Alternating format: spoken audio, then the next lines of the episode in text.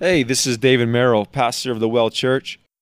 I would like to first thank you for downloading the app and listening to what God is doing through the life and ministry of the Well Church. I would also ask that before you listen to this message that you would pray that God not only continues to transform lives through this ministry, but also that as you hear the word of God proclaimed, pray that the Holy Spirit would convict you in areas that your life has not been given over to God, empower you to repent and turn, but also embolden you to be doers of the word and not simply hearers, in order that you become a light in your homes, in your schools, in your workplaces, and even in your local church body. Let us be radically in love with Jesus and radically in love with his people. Once again, I just thank you for listening and may God bless you abundantly. Happy Resurrection Sunday again. Um, I say Happy Easter, but it's Resurrection Sunday the greatest day of the calendar for the Christians, for the church, really for the history of the world. Easter is about a bunny. Uh, resurrection is about Jesus. You could have the bunny, all right?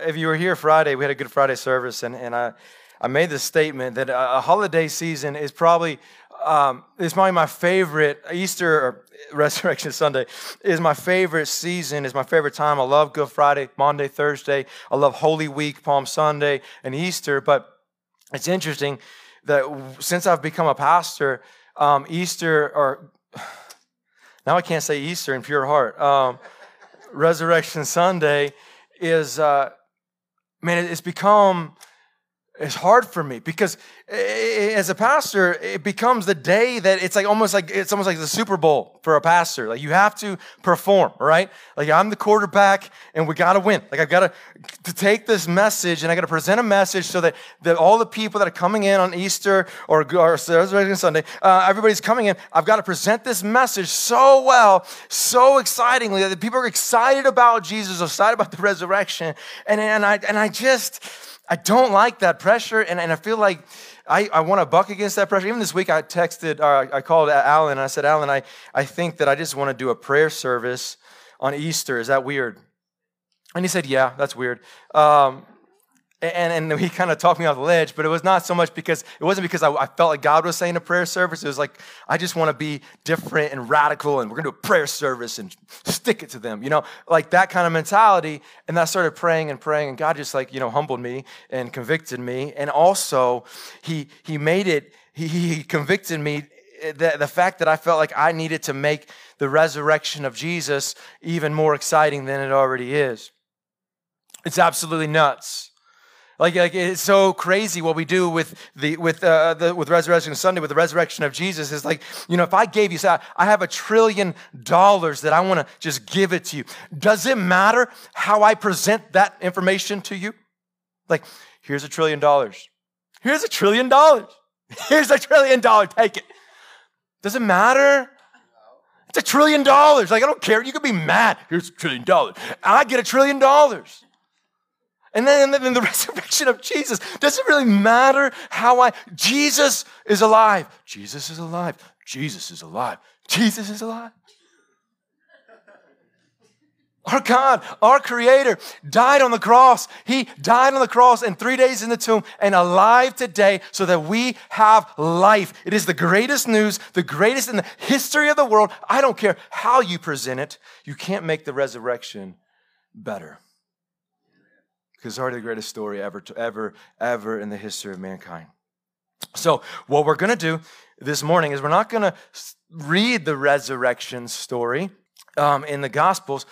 We're going to be reading Paul's understanding of the resurrection and what Paul saw the result for us being the resurrection, the result, the result for us in the resurrection. What do we inherit in the resurrection? It's so important that we understand not just the fact that Jesus died and rose, that's huge, but what is the implications for us as believers? Why is this so important that we not only believe this, but we also cherish this understanding this truth. So First Corinthians is where we're going to be. If you have Bibles, you could turn there. It's also going to be on the screen, but it's nice to have it in your hands. First Corinthians 15, verse 45. Let's read. So, and as we have borne, borne the image of the man, uh, of the man of dust, we shall also bear the image of the heavenly man. Now, this I say, brethren, that flesh and blood cannot inherit the kingdom of God, nor does corruption inherit incorruption. I've got it from here, Alan. oh, me and him were fighting. Uh, who's going to push it first?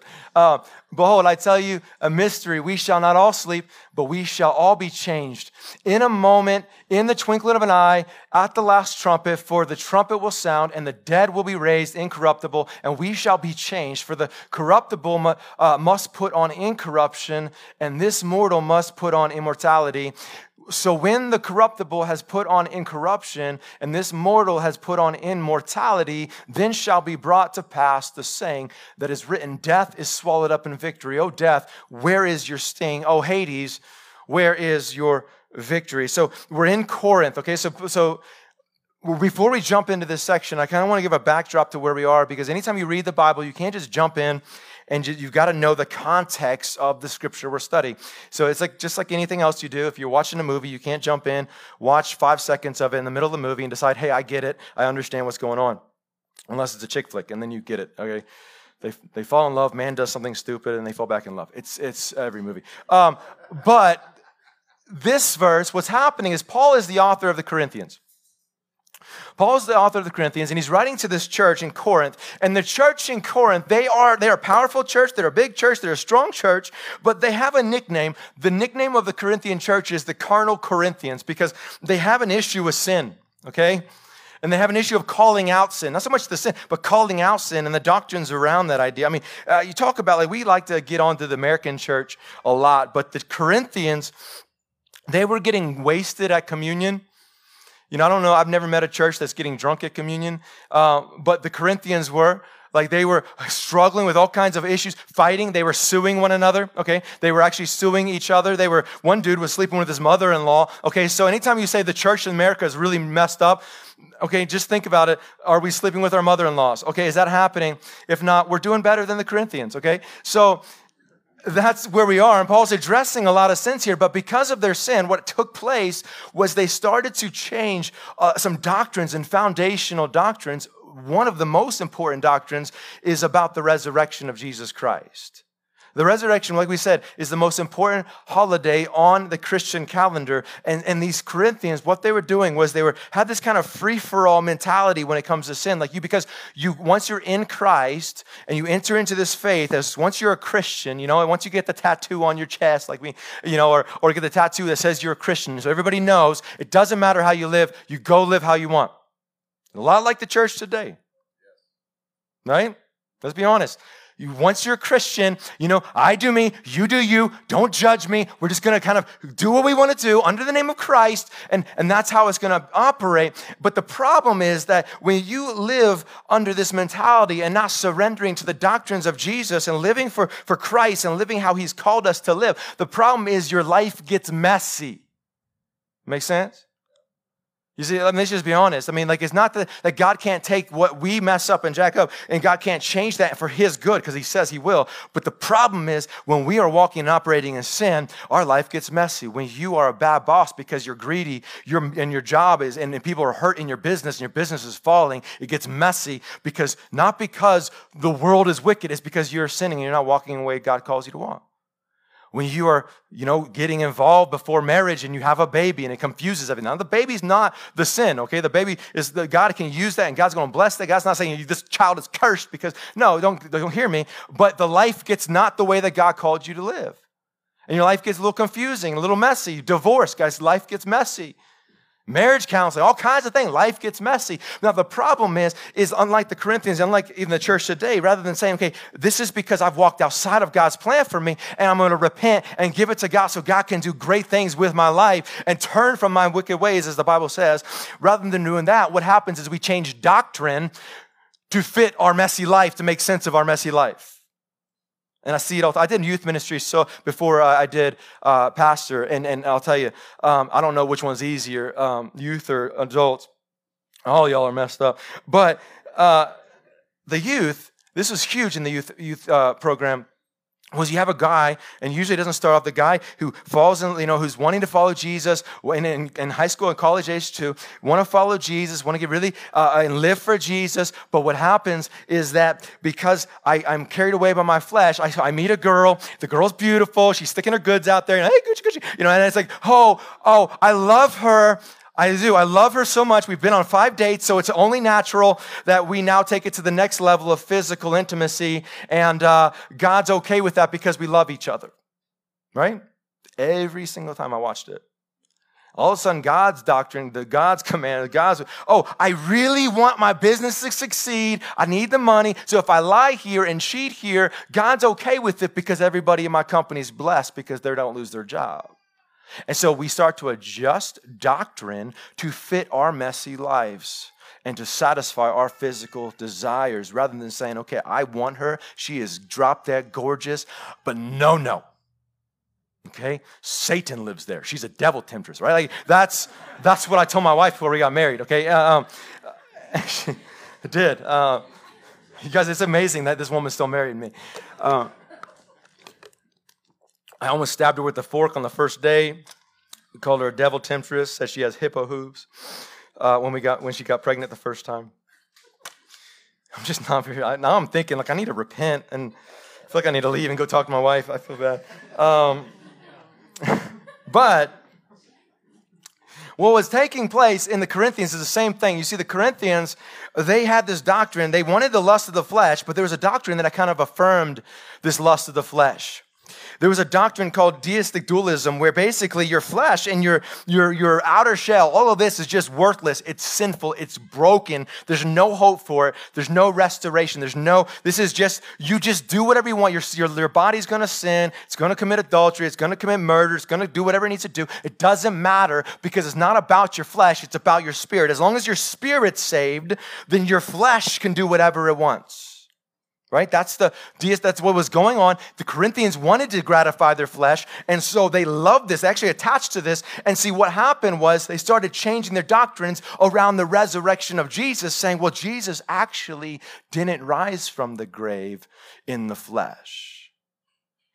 Because if jesus rose from the grave in the flesh then that would completely debunk this attitude that the flesh is worthless that the flesh is going to be destroyed, the flesh is going to be demolished, that it's about your spirit and your spirit alone. So they started saying it doesn't matter. You don't have to believe that Jesus is in the resurrection. You don't believe Jesus resurrected in body. You don't have to believe any of that. You actually can believe in your heart. Maybe Jesus rose in spirit. Maybe it was an illusion. Maybe all the disciples had this kind of, you know, uh, you're smoking some devil's lettuce or something. They might have heard that, where they just kind of hallucinated the resurrection of Jesus. But as long as you believe Jesus lived, Jesus died, that you don't have to believe that he rose in bodily form. Because there's actually people who teach this doctrine today. There's cults that teach this doctrine. The Jehovah's Witnesses teach this doctrine. You don't have to believe in the resurrection, physical resurrection of Jesus. Christians believe in this doctrine. But here, listen to me. You can call yourself whatever you want, but you cannot call yourself a church if you teach this doctrine. And you can't even call yourself a Christian if you teach this doctrine. Because this doctrine is so false and it actually has so many implications, so foundational to everything we believe that from the beginning of the story of Christ's resurrection, the, the government, the world, the people have been trying to destroy the resurrection of Jesus in, in the flesh because everything else will fall apart if Jesus' resurrection is destroyed. And I've heard so many different stories. I mean, Jesus never died. Have you heard that one? Jesus never died. He just he, he was so beat that he kind of fell asleep or, or passed out or whatever, went in a coma, and then he woke up in the tomb and he got out. Have you heard that story? You know, but I want you to practically think about this. Jesus lost two thirds of his blood. He was he was crucified. So he was his skin was ripped off his body. Okay, so all of these things happened to him. He was so weak by the time they put him in the, the tomb. If he was alive, imagine a half dead person who could barely breathe is now going to go push a stone by himself Okay, not to mention, let's just say he does. Let's just say because he's, he's Jesus and he could he he kind of figured out how to lever. He, there was like a, a, stick in there and he levered his way out. Okay, just imagine he does, but he could barely move. He's lost all of his blood. Imagine half dead Jesus going up to the disciples. I'm alive. I resurrected from the grave. You, what are the disciples thinking? This dude needs the hospital. This dude needs help. Let's bandage him. He never died. They're, they're not going to be motivated at that point to go die for Jesus' resurrection, okay? Like, they, there's no logic behind any of it, but the, they know that if you could disprove the resurrection, you disprove it all. And you have to believe in the resurrection of the dead. And I don't care what you call yourself, if you don't, there are foundational truths that we cannot, we cannot vary on. Jesus is the Son of God complete deity. He's not created. He, he, he humbled himself, took the form of a man. He died on the cross to carry your curse, your sins. He placed it on the cross. It died. He resurrected on the third day in the flesh and now is at the right hand of the Father. These things we cannot vary, that we are saved by faith through grace and in Christ, right? That's what we are, that's how, how we are saved, not by works, but through faith in the grace of Christ. Now, listen, we can argue about other things. We want to debate. I call them kitchen table theologies. If you want to figure out and debate and argue about when Jesus is coming back, is it pre or post or mid? Let's do it. All right, we'll, we'll debate it. But we don't mess with this. We don't mess with Resurrection Sunday. We don't mess with Jesus coming from the dead. And that's what Paul's point here is. And he's teaching them about the gospel, the simple gospel. He says, don't change the gospel. Don't change. He said, I received the gospel. Literally, uh, Paul is telling the, the Corinthians in the beginning of this chapter, I received the gospel. Now, when we think about the Corinthian church, we often think, well, it was easy for them because they saw Jesus rise, right? No, the Corinthians never saw Jesus rise. It was Paul, the apostles, and then the 500 in Jerusalem that saw Jesus rise. The, the, Corinthians never saw it. They had to have faith that he resurrected, just like we. In fact, Jesus said, Blessed are those who have faith and believe who do not see. So we are more blessed because we have faith who do not see. But the Corinthians, just like us, have to have faith. And Paul is saying, Look, don't stop. I know that the resurrection of Jesus is a stumbling block. I mean, how many of y'all when you're talking about Jesus resurrecting from the grave, it, feels weird to talk to an atheist or an unbeliever because it's such a crazy story, right? It's a stumbling block, right? It's a stumbling block for this world.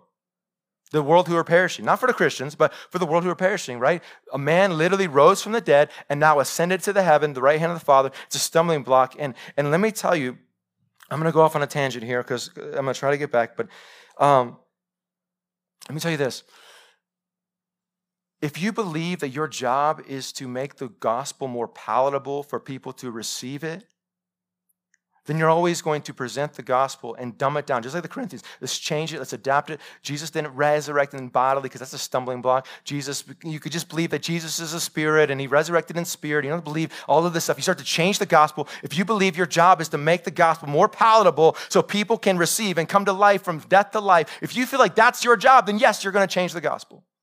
But listen, your job, my job, is not to change people. The Bible says this the gospel that changes people. You have to have faith that the gospel, the simple gospel, the gospel that is offensive, the gospel that is radical, the gospel that actually change, you got to believe that that's going to change people, that the Holy Spirit's going to actually speak through the gospel to change lives. But we try to tweak with it. We try to mess because we think it's your job. I think it's my job. Depending on how I present the gospel is going to determine if this person is going to be saved or not. So we say things like, okay, let me tell you, Jesus loves you, right? Nowhere in the Bible does it start with that, okay?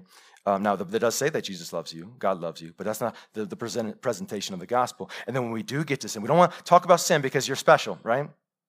You're adorable, your mama's little angel, but we do talk about sin. It's like, hey, you're a sinner. But it's okay. I'm a sinner. We're all sinners. Everybody's a sinner.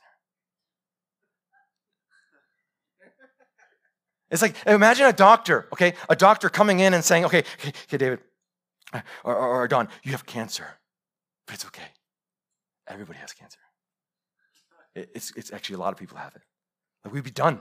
Like we're done with that doctor. No more going to him. That's he's not because you don't make light of something like that, guys. The Bible, oh, but we don't want to offend somebody. We don't want to make somebody isolated. We don't make somebody feel like oh, they, they, they, I don't want to feel they like they're judged by me. So we got to say, well, everybody's a sinner. We're all little wicked sinners, you know. Now the Bible says we want them to be offended. We want them to be feel the condemnation, to feel the weight, because the Bible says the beginning of wisdom is the fear of the Lord. And when you understand who you are in the presence of a holy God and the sin that you have, is that's what breeds repentance, and that's what leads. See, if you grow up, you see, go go on the street today. I dare you, I'll challenge you. Go on the street today and go, and I'll give you, I'll, I'll, I'll make a bet. All right, it's gambling. There's nowhere in the Bible does it say we don't gamble. Uh,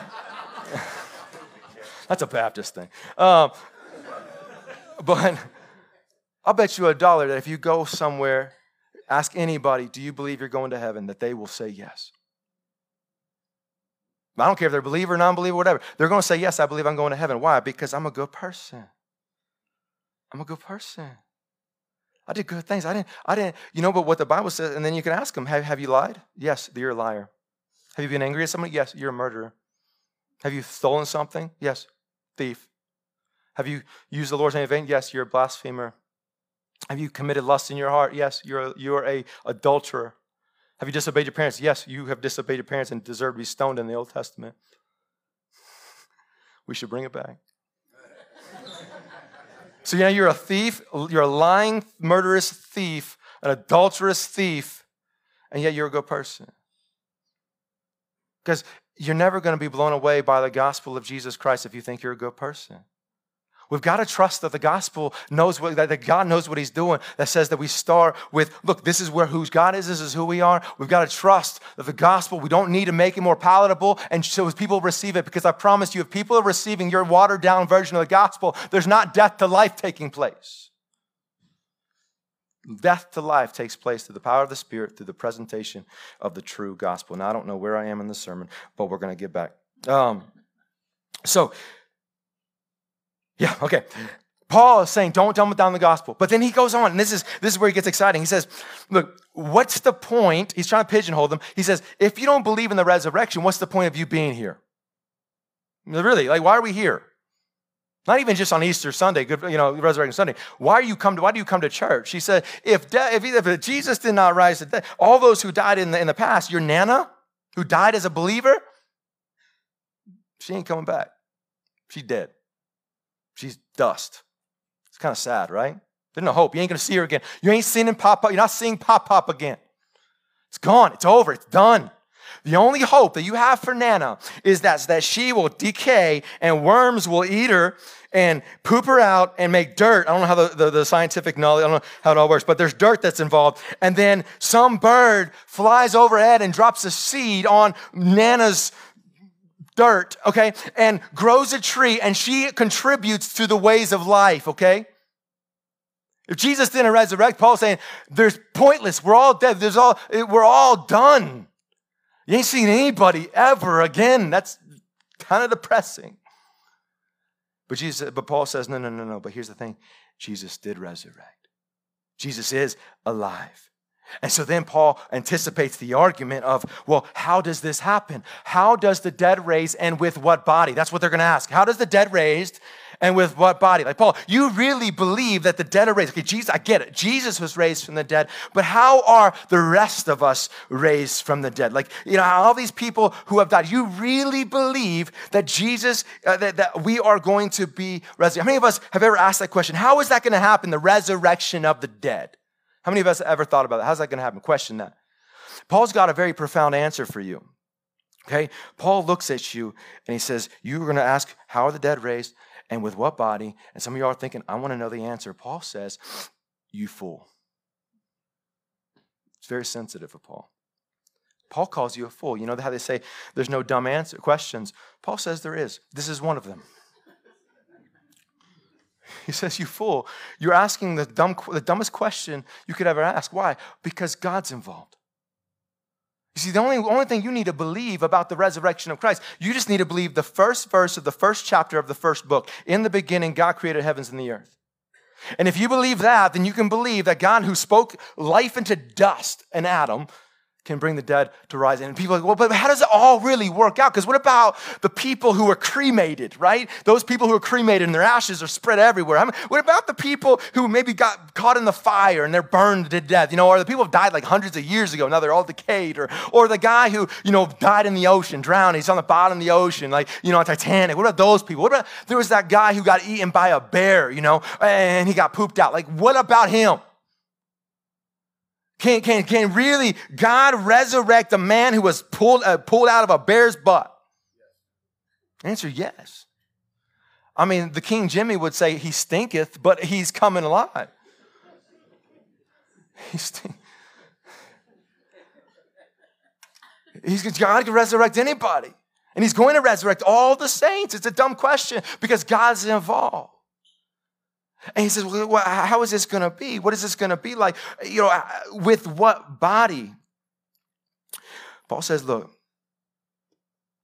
like I said, all you got to believe is that God created all things. This is a dumb question because you just trust Trust, trust, trust, trust God. But, so he says, here's the gospel. Don't be ashamed of the gospel. Here's the dead. This is how it's going to happen. But then he gets into the verse that we just read, and you're going to notice two phrases, two words shall and must. Now, that's the intro to the section we just read, okay? Promise it's not going to be a long sermon, okay? We're going to go through. Um, but shall and must, pay attention. Shall, must, shall, must. It will happen. It will happen. It will happen. It must happen. It must happen. It must happen. He says this, and as we have borne the image of the man of dust, we shall also bear the image of the heavenly man. Okay? As we bear the image. So he says, we will bear the imago Dei, the image of God. Now, question don't we already bear the image of God? Yes, we do. But here's the problem in Adam, because of the curse of Adam, that image is stained. You are, your body, this flesh is decaying. It's, it's corrupting. It's, it's dying. Look, you know, we try to stop it. You know, we get things tucked, we get things pulled, we go to the gym, we get things implanted, you know, butt implants, calf implants, cheek implants, all kinds of things to try to fight the decay. But I'm sorry, this may offend some of y'all, but gravity wins. Duh, eh, I'm sorry, and it doesn't look right all the half the time. Okay, so just like let the beauty of wrinkles and gray hair just be. It's wisdom. Some of you like, no, that's that's that's sacrilegious. Okay, you do you. I'll do me. I want to be gray. I want to have gray hair and flowing gray hair. A man bun with gray hair. Um, it's wisdom. But, okay, so the body's gonna decay. We're living in this body. It's not perfect because of the sin. Okay, there's sorrow, there's suffering, there's all kinds of things. You could work, you could take vitamins, you could take all this stuff. It doesn't matter. You know, we do all that not for the quality, a quantity of life. We do that for the quality of life, okay? We take care of the temple. You cannot guarantee tomorrow. So you're not working out so you can live another 100 years because you can't guarantee another 10 minutes. But we can guarantee for that 10 minutes that you're gonna have a better quality than if you didn't take care of the temple, okay? So that is the case. But regardless, it won't last forever. But then he says, but one day, when Jesus comes back and he calls us to life, we will have this resurrected body. Body, soul, and spirit will all be changed. Will all be changed. He says, but for now, for those who died, they go to sleep. Now, there's this doctrine that's out there that says it's the soul sleep doctrine saying well the bible says that when we go to sleep it's like we sleep. So it's not really death you know so it's saying that we're going to sleep. But but eh, and basically what they'll say is that well now that means that when you die there's a resting period. So when you die you're going to go to sleep for five years ten years a 100 years 1000 years 2 million years till jesus returns. You will be sleeping okay that's what the soul sleep doctrine. Now, some people teach this, some people believe this, but listen to me. It is completely false. It is no rooting in scripture. Paul does not teach this doctrine. Paul, see, the reason why Paul uses the phrase sleep is because in Christ, listen, hear me, listen, in Christ, there is no death. There's no death. In Christ, you do not die. You will not die. You sleep in the sense that your body looks like it's sleeping, but you, absent from the body. You see, uh, this idea that when you die, there's this, this period where you're going to wait, that's not what Paul says. Paul says you don't die. Absent from the body is present with the Lord. And Paul says that when he was on his, you know, he's doing his ministry, he says, Man, I, I just, I long to be with Jesus. I want to be with Jesus. I know I'm supposed to be here. I'm supposed to be doing my ministry and doing everything, but I just want to be with my Savior. I want to be with Jesus. If Paul believed in the soul sleep doctrine, does that make sense? That would be like, okay, y'all are driving me nuts. I just need to take a nap, you know. And now Paul's on like 1,960 years of napping, you know. And so, I I mean, I just wore out and I need a nap. That's what Paul's doctrine and theology would be. But that's not what Paul says. He says, there's hope. When I leave, I'm not dying, I'm transferring. It's like a, it's like a teleporter, right? Like you, you're in this flesh, you go to sleep, and you're with Jesus. There's no death. And people say, well, well how, what is that going to be like? How is that going to, I don't know. I've never been there. Okay? What's it going to be like? I, I don't know. But I will say this, that think about this way. every good thing that you experience on this. Because a lot of people say, I don't know, am I going to be bored? Is it going to be awkward? I, I love this world so much. There's a lot of good stuff that happens in this world. I don't know if I'm ready to go see Jesus. Guys, every good thing, love, contentment, peace, your excitement, the things that we, all of that is from a source. And do you realize that we will be in the presence of the source of pure love? See, we experience love here, but it's through sin. We experience joy here, but it's through sin. We experience goodness, but it's stained through sin. Imagine being in the presence of pure goodness, the source of joy source of hope, the source of life. There's nothing on this earth. I don't care how, there's nothing because you're going to be in the absolute presence of the source of it. And listen, this is what they say hell is like. This is what the Bible says. It says hell is absence of God. Now listen to that. Uh, um, amongst other things, I'm not going to even get to the torment, all the the Bible says, but I'm saying this.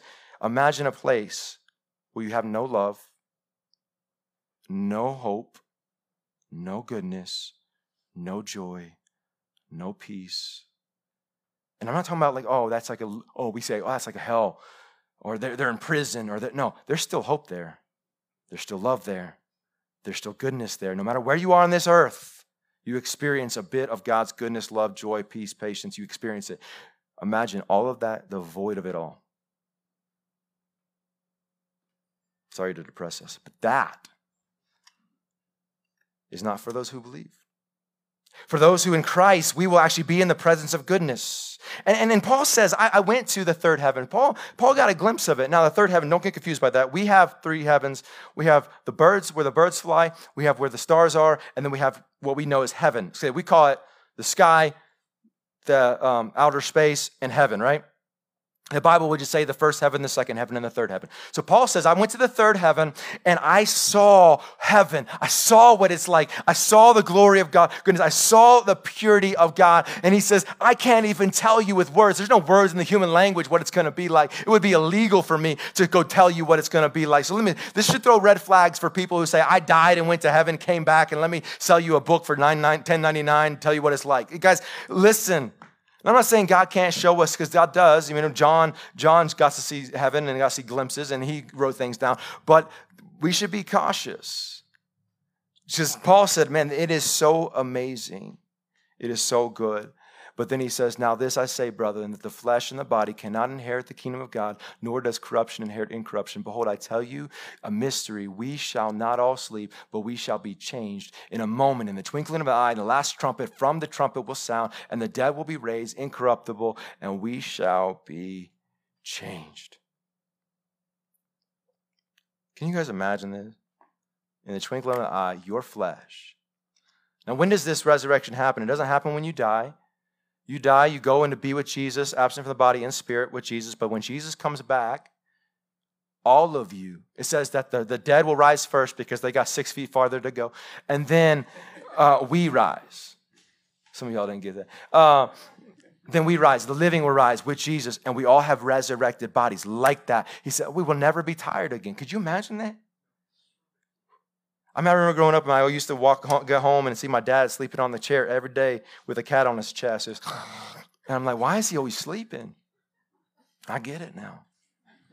I mean, with kids, they, I can't sleep enough. Like I, I wish I had more nap times. Um, I kind of the soul sleep doctrine does sound appealing, um, but never being tired. In the twinkling of an eye, you will be in the presence of God in this flesh, in the flesh. Because Jesus rose in the flesh, your flesh will be glorified, restored, and be with Jesus for all of eternity. Well, is heaven going to be boring? What are we going to do in heaven for all of eternity? I've said this before. I don't know what you fools are going to be doing, but I'm going to start at Jesus' baby toe and worship for one million years, then move to his bigger toe, move to his bigger toe, and then once I get done with his toes, I'm going to go up to his ankles and then start worshiping every hair on the calf of Jesus and go up his thigh and worship his whole body. Get to the, after one billion years, uh, I'm going to start worshiping his head. And then I'm going to say, you know what? I'm done with every hair on the top of his head. I forgot how glorious his baby toe was. I'm going to start back down at the bottom of his feet and I'm going to be worshiping Jesus. And then after a hundred trillion years, I might go take a bathroom break. I don't know. But I'm going to be with my Jesus. I'm going to be with my Jesus, guys, for all of eternity. We will be in the presence for all of eternity. Listen, for all of eternity, you will actually realize and get to experience what your eyes are made for. You don't even know what your eyes are made for. You haven't tasted it. You will get to see what your mouth was made for. Because right now it's all stained. Right now it's through a shadow. Right now it's through the curse. But you will get to see what your ears can actually do what your nose could actually do, what your senses will actually be capable of. You don't know yet. God will redeem and restore and make this body imperishable, incorruptible in the moment, in the blinking, the twinkling of the eye. The Bible says, just like that, in the twinkling of the eye. Everybody blink. Like that. Boom. You're restored, you're renewed, you're changed. I can't wait. I can't wait. There's actually scholars, scholars who said, you know, and this is, is anecdotal, anecdotal, but uh, basically they said, well, Jesus, when he called out Lazarus, he said that Jesus had to say, Lazarus, come out. Because if he just said, rise, the whole grave would rise, right? The whole grave. And I, I mean, I, you know, like I said, it's not scriptural, but, but I, I mean, truthful, truthfully, if Jesus just said, rise, who's rising? Let's do it, all right? Our Savior said, rise, let's go. Every, the great, you know, it'd be, it'd be, um, that's where the Bible says, King Jimmy says he stinketh because he's been there for four days and he still rose. Okay? Verse 53. All right, we're almost done. This is where we come to, and, and this is what's so important. For the corruptible must put on incorruptible, and this mortal must put on immortality. Listen. The reason why it's so important for Jesus to rise from the dead in the flesh is because he's the first fruits, is what the Bible says. He's the first fruits. If Jesus doesn't do it, then you don't do it. And if you don't do it, then all of this is for nothing. It's worthless. The Bible says, eat, drink, and be merry. Seriously, if Jesus did not rise from the dead, then we should go out of this room. And there's so many other things. There's, there's so many better hobbies to do than to sit in a hot room and talk about a man who died and never resurrected. We could, I mean, we could go, go buy a boat or get a friend with a boat. You don't ever want to buy a boat, but you want a friend with a boat. You know? And, and, like there's better hobbies. The, the point, the, the reality that, that, that's so important that we understand that Jesus, not just believe, but know, Jesus rose from the dead in the flesh because he is the first fruits, which means one day, no matter when you die, if the Lord tarries and you go into the ground, you are sleeping. Absent from that body is present with the Father. Look, I know there's one thing I know uh, for sure, 100%, is that if I die, if Jesus does not come back, which I believe with everything everything in me, guys, I believe with everything in me, that we will see the rapture, the rapturus, the harpazo of our Lord Jesus Christ catching up the saints before we die. In this generation, I believe this is called the generation of John the Baptist, where Jesus is coming back. We're heralding the coming of the King. I believe the rapture is going to take place soon. I really do. But if I'm wrong, I am not wrong in this that if I die, I will come back to life. This body will rise. It'll look a lot better. There will be no more fupa. For those, that's a front butt. I just, I won't have tattoos. I have none of that perfect, glorified body. I know that 100%. I have no doubt that when I die, I'm not breathing my last breath that I will be standing before my creator. That's why we this why this matters. It matters because Jesus is alive. It matters. The reason why it matters that you go today and you go tell your, your children about Jesus and the resurrection, and you go tell your, your children about the gospel, it matters because Jesus is alive. The reason why it matters that you go and leave and go to your churches or go to your schools and go to your gyms and go to your workplaces and go to your grocery stores and tell people about Jesus. The reason that matters is because he's alive. The reason it matters that we don't don't just live how we want to live in the flesh and let the flesh take over because it's destroyed. Because Jesus rose in the flesh alive. He rose alive. That it matters. It's why we live the way we live. That's why we do the way we do. That's why we do act the way we act. That's why we speak the way we speak. Because it matters because Jesus is alive. He's not dead. He's alive in the flesh. And we will be resurrected too. You will be resurrected. Death has no sting. I feel like somebody in this room needs to hear that because they're terrified of death. I feel like people in this room need to hear that because maybe something and they, they, they are terrified of the idea of what happens next. Now, listen to me. This is just the beginning. You're going to stand in the presence of pure goodness, pure joy, pure love. Which means that when Jesus says, Do not fear man, because what can man do to you? Man can just put you to sleep, right? We call it death. They kill you. That's not, they just put you to sleep. And you're with Jesus. Jesus says, Fear me, though. I have the authority. Guys, I pray that the resurrection of Jesus Christ changes our lives, that it propels us to not just worship once a year or think about it once a year or just say, oh, that's nice, he resurrected from the grave. But I pray that it changes our lives, that we leave out of this room and we live for Jesus Christ because we serve a God who's alive, because he resurrected. And this flesh will be resurrected too. Let us pray. Let us pray. Father, we thank Jesus. I praise you for the resurrection of your Son. God, I thank you, Father, for the that you sent your Son to come to this world, that you loved this world so much that you sent your Son to die for us. And God, I, I pray that the resurrection never becomes common to us or old.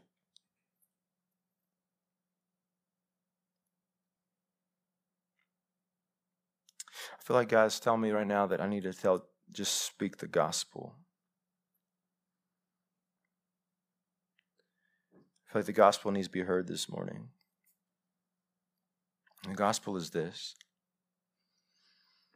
that we serve a holy, holy God. We serve a holy, holy God that created the heavens and the earth. He created the heavens and the earth. He created every single thing that lives and breathes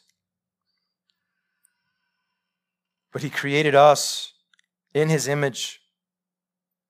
The imago Dei, the image of God. And but because of our pride, because of our wickedness because in the beginning, Adam and Eve, they walked into sin, but that curse, that sin has now been passed on from generation to generation to generation to generation. And now we have a dilemma. A holy God who created this, these creations, who created this prized possession, who he loves, but cannot be around and has to judge and punish. The, the gospel is, it starts with you are a sinner before a holy God. And I pray that convicts you and offends you and crushes you.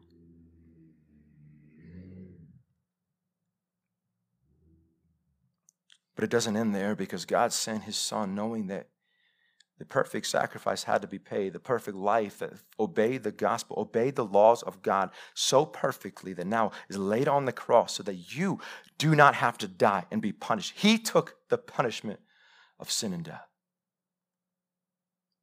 The Bible says, For whoever believes in him puts their faith in him. And when he resurrected, he took the sting of death. And when he resurrected, he made a declaration to all who live that, look, death has lost its sting. And I, in me, you now have life. And whoever confesses Jesus as Lord, Whoever confesses that Jesus, you are my Lord, you are my Savior, I lay my life into you. You are now, I die to this flesh, to this sin. I live my life in you. I confess you as my Lord, and I believe in my heart that you did resurrect from the grave in the flesh, and then one day I will resurrect with you. Paul says in Romans that you will be saved. Nobody in this room is saved because they're great. Nobody's in this room is saved because they're awesome. And ultimately, nobody's in here that's saved because you said some prayer 20 years ago, 10 years ago, five years ago. The people who are saved in this room are saved because the Holy Spirit has taken their dead bones and brought them to life. taken the dry bones and spoke life into them, have taken dust and brought life. And so I pray right now in this room that that takes place, that the true transformation that the gospel delivers, that the Holy Spirit will bring through the gospel, I pray that it takes place in this room. Father, I thank you, Jesus, that we can trust in the gospel. That we, we don't have to earn this because we can't. We do nothing to earn this. But it's all because of your blood. It's all because of your life. It's all because of your death, Jesus, and your resurrection.